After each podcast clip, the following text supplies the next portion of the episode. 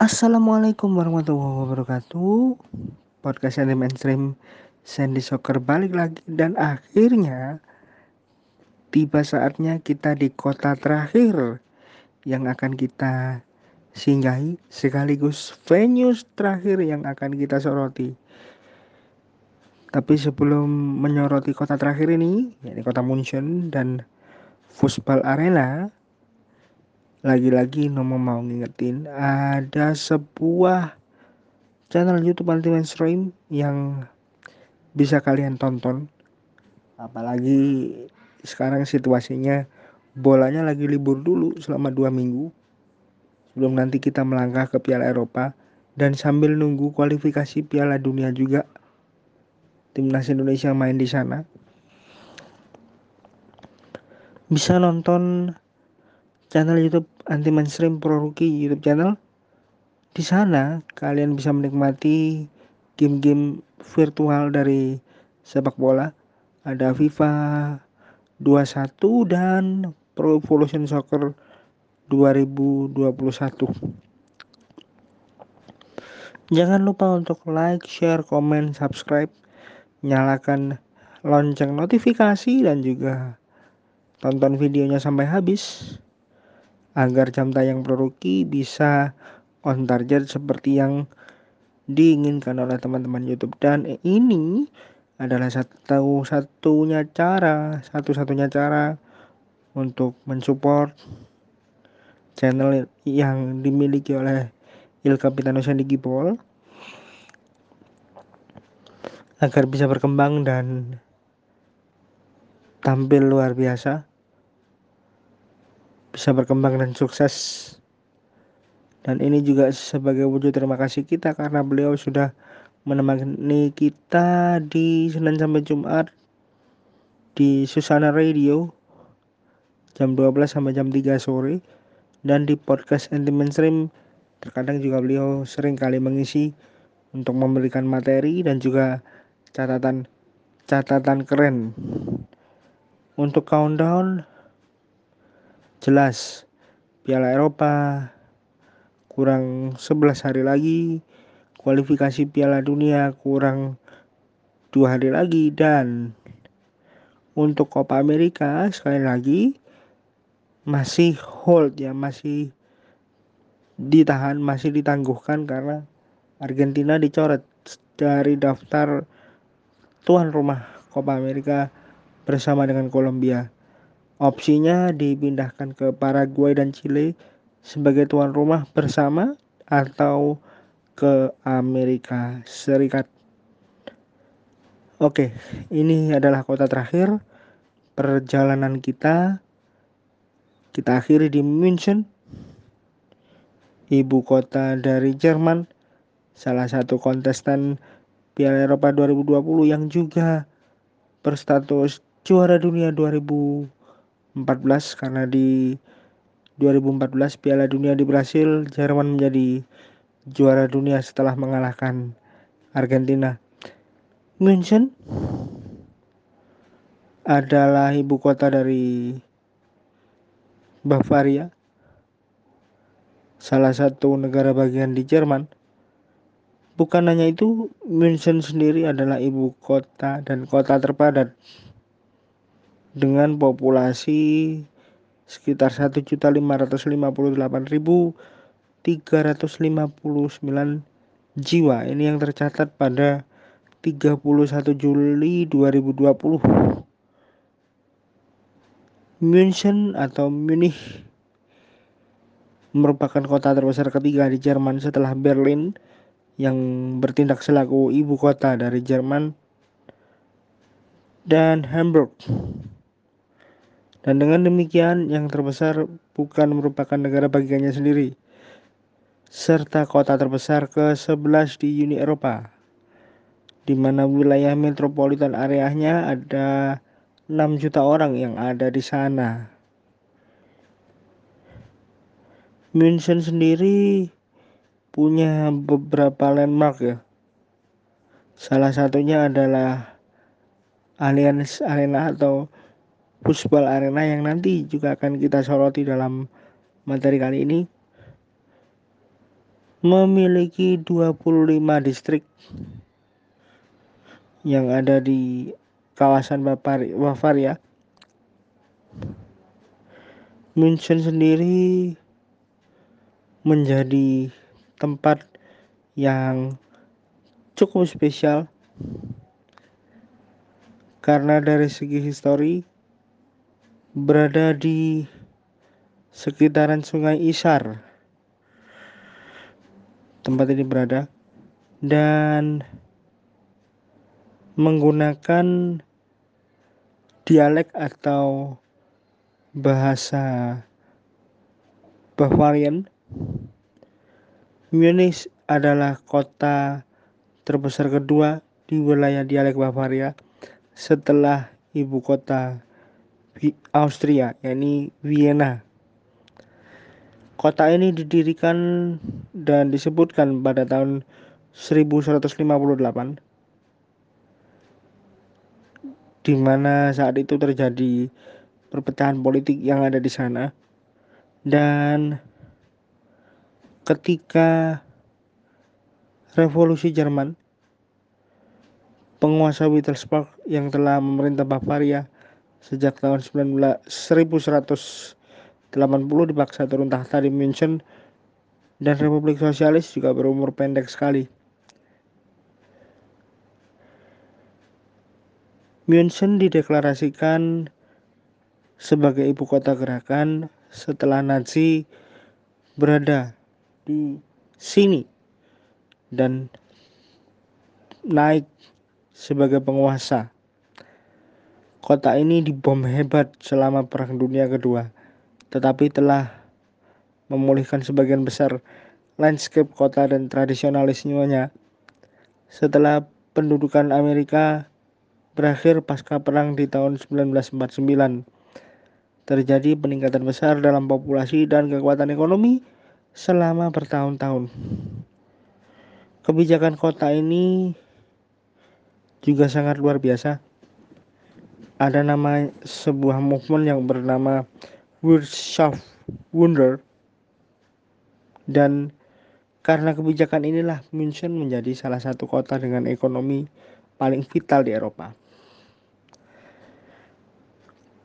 Kota München sendiri adalah pusat seni, sains, teknologi, keuangan, budaya, inovasi, pendidikan, bisnis, dan juga pariwisata global.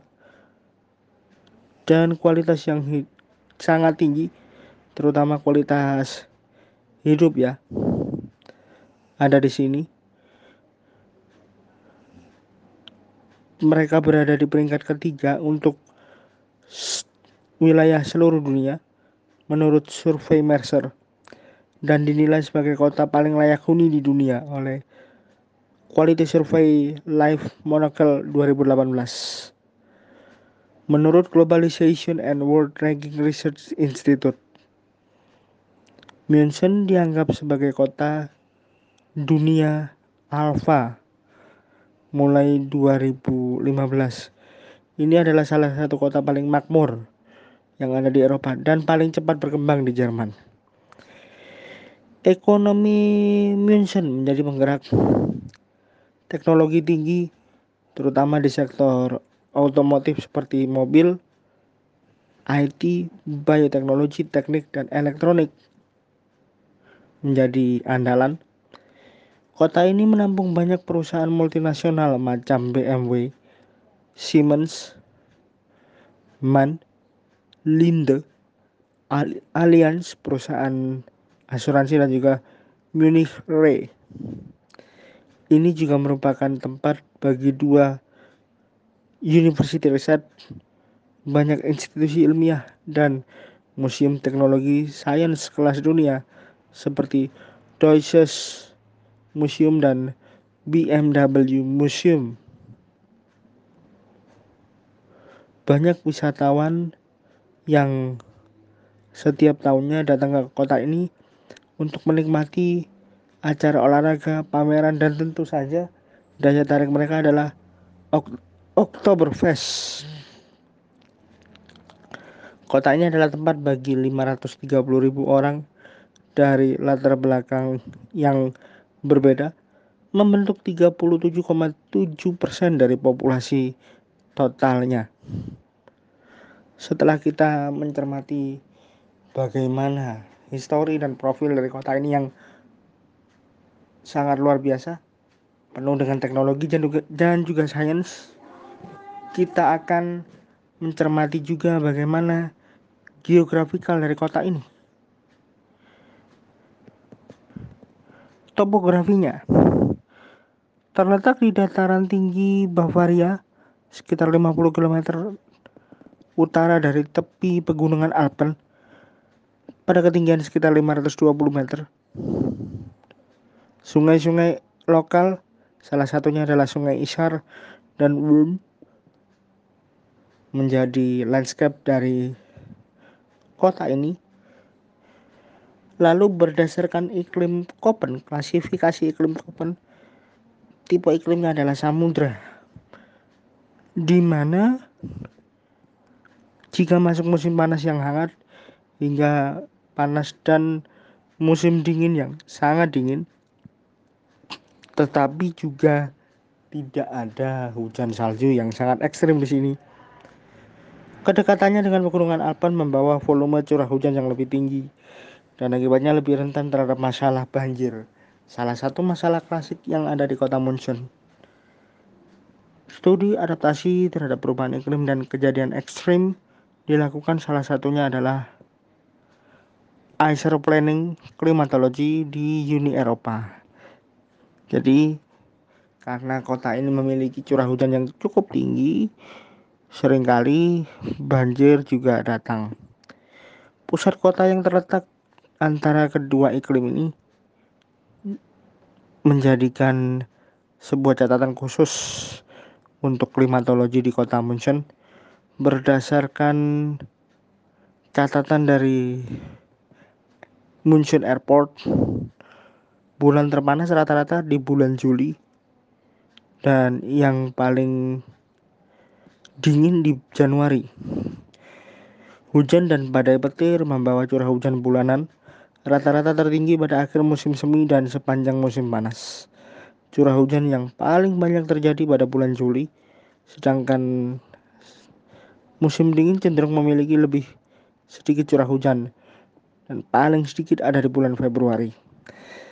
Catatan hariannya ketika masuk di bulan-bulan Piala Eropa, bulan Juni hingga Juli, kita lihat di sini bulan Juni hingga Juli 12,5 sampai 19,4.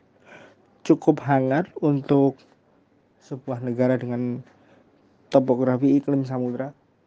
Dan München juga menjadi salah satu kota yang pernah menjadi venue untuk Piala Dunia 1974 dan 2006.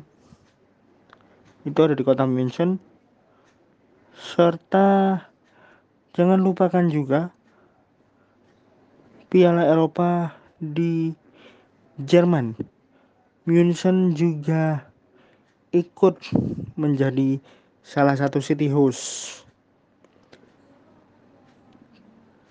Dan ketika UEFA memutuskan tuan rumah Piala Eropa 2024 nanti ada di Jerman, München ikut sebagai salah satu city hostnya. Yang luar biasa lagi, Olimpiade musim panas juga pernah digelar di kota ini. Dan berbicara kota ini, salah satu daya tarik dan menjadi landmark yang paling banyak dikunjungi oleh masyarakat di dalam maupun luar München dan juga Jerman adalah Fußball Arena München. Salah satu stadion sepak bola di kawasan Bavaria Stadion ini punya kapasitas 75.024 tempat duduk di mana untuk game-game internasional dan kawasan Eropa kapasitasnya diredius menjadi sekitar 70 ribu dan stadion ini yang luar biasa memiliki musola ya yang dibangun atas prakarsa dari Frank Ribery. Stadion ini masuk ke dalam jajaran stadion bintang 4 di UEFA dan desain eksteriornya yang luar biasa dari plastik panel ATFE yang digelembungkan. Ini adalah stadion pertama di dunia dengan eksterior yang bisa berubah warna sepenuhnya dan dikontrol secara canggih melalui sebuah teknologi. Di Jerman, stadion ini merupakan salah satu dari tiga stadion tercanggih. Selain sinyal Iduna Park dan juga Aufschalke Arena di Gelsenkirchen, milik dari Schalke 04. Nah, karena masalah sponsorship, stadion ini dinamai Allianz, salah satu perusahaan asuransi terbesar yang ada di Jerman. Menjadi venue untuk Bayern Munchen sejak tahun 2005 karena sebelumnya mereka bermarkas di Olympia Stadion menjadi major supporting event untuk 2023 UEFA Champions League Grand Final. Sebelumnya, stadion ini juga pernah menjadi venue untuk Liga Champions di tahun 2012 di mana Chelsea keluar sebagai juara ketika itu.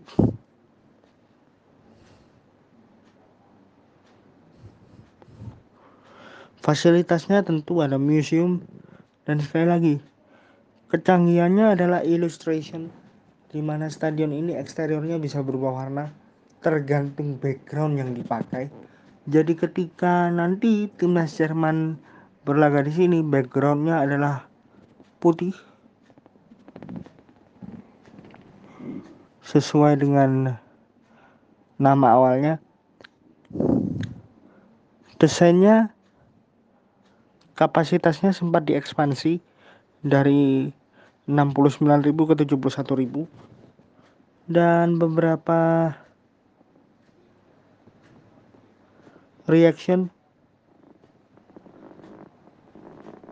juga sempat muncul terutama saat ada foto Allianz Arena dari udara yang terjadi pada 2005 terlihat cukup mewah stadion ini. Beberapa game digelar di tempat ini.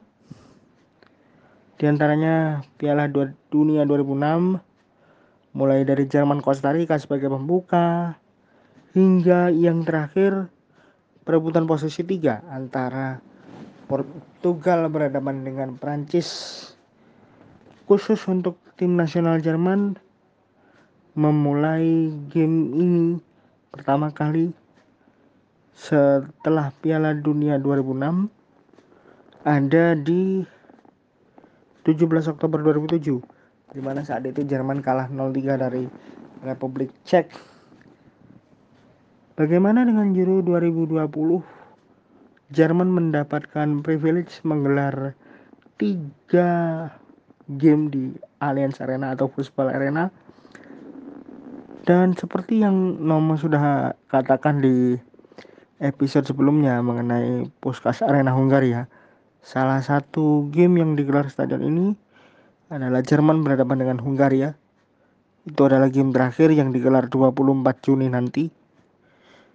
Dan Allianz Arena juga menggelar satu game quarter final.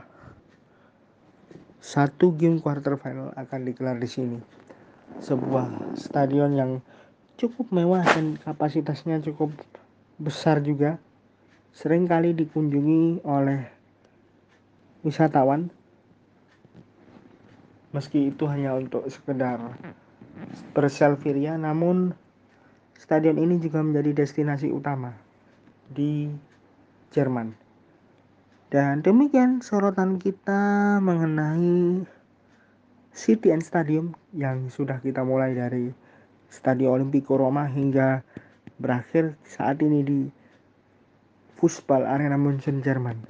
Selanjutnya kita akan mencermati momen-momen kontroversial yang terjadi di Piala Eropa. Seperti apa? Stay tune di podcast Andy Mainstream Sandy Soccer spesial menuju Euro 2020. Dan ke share, salor, auf Wiedersehen, wassalamualaikum warahmatullahi wabarakatuh.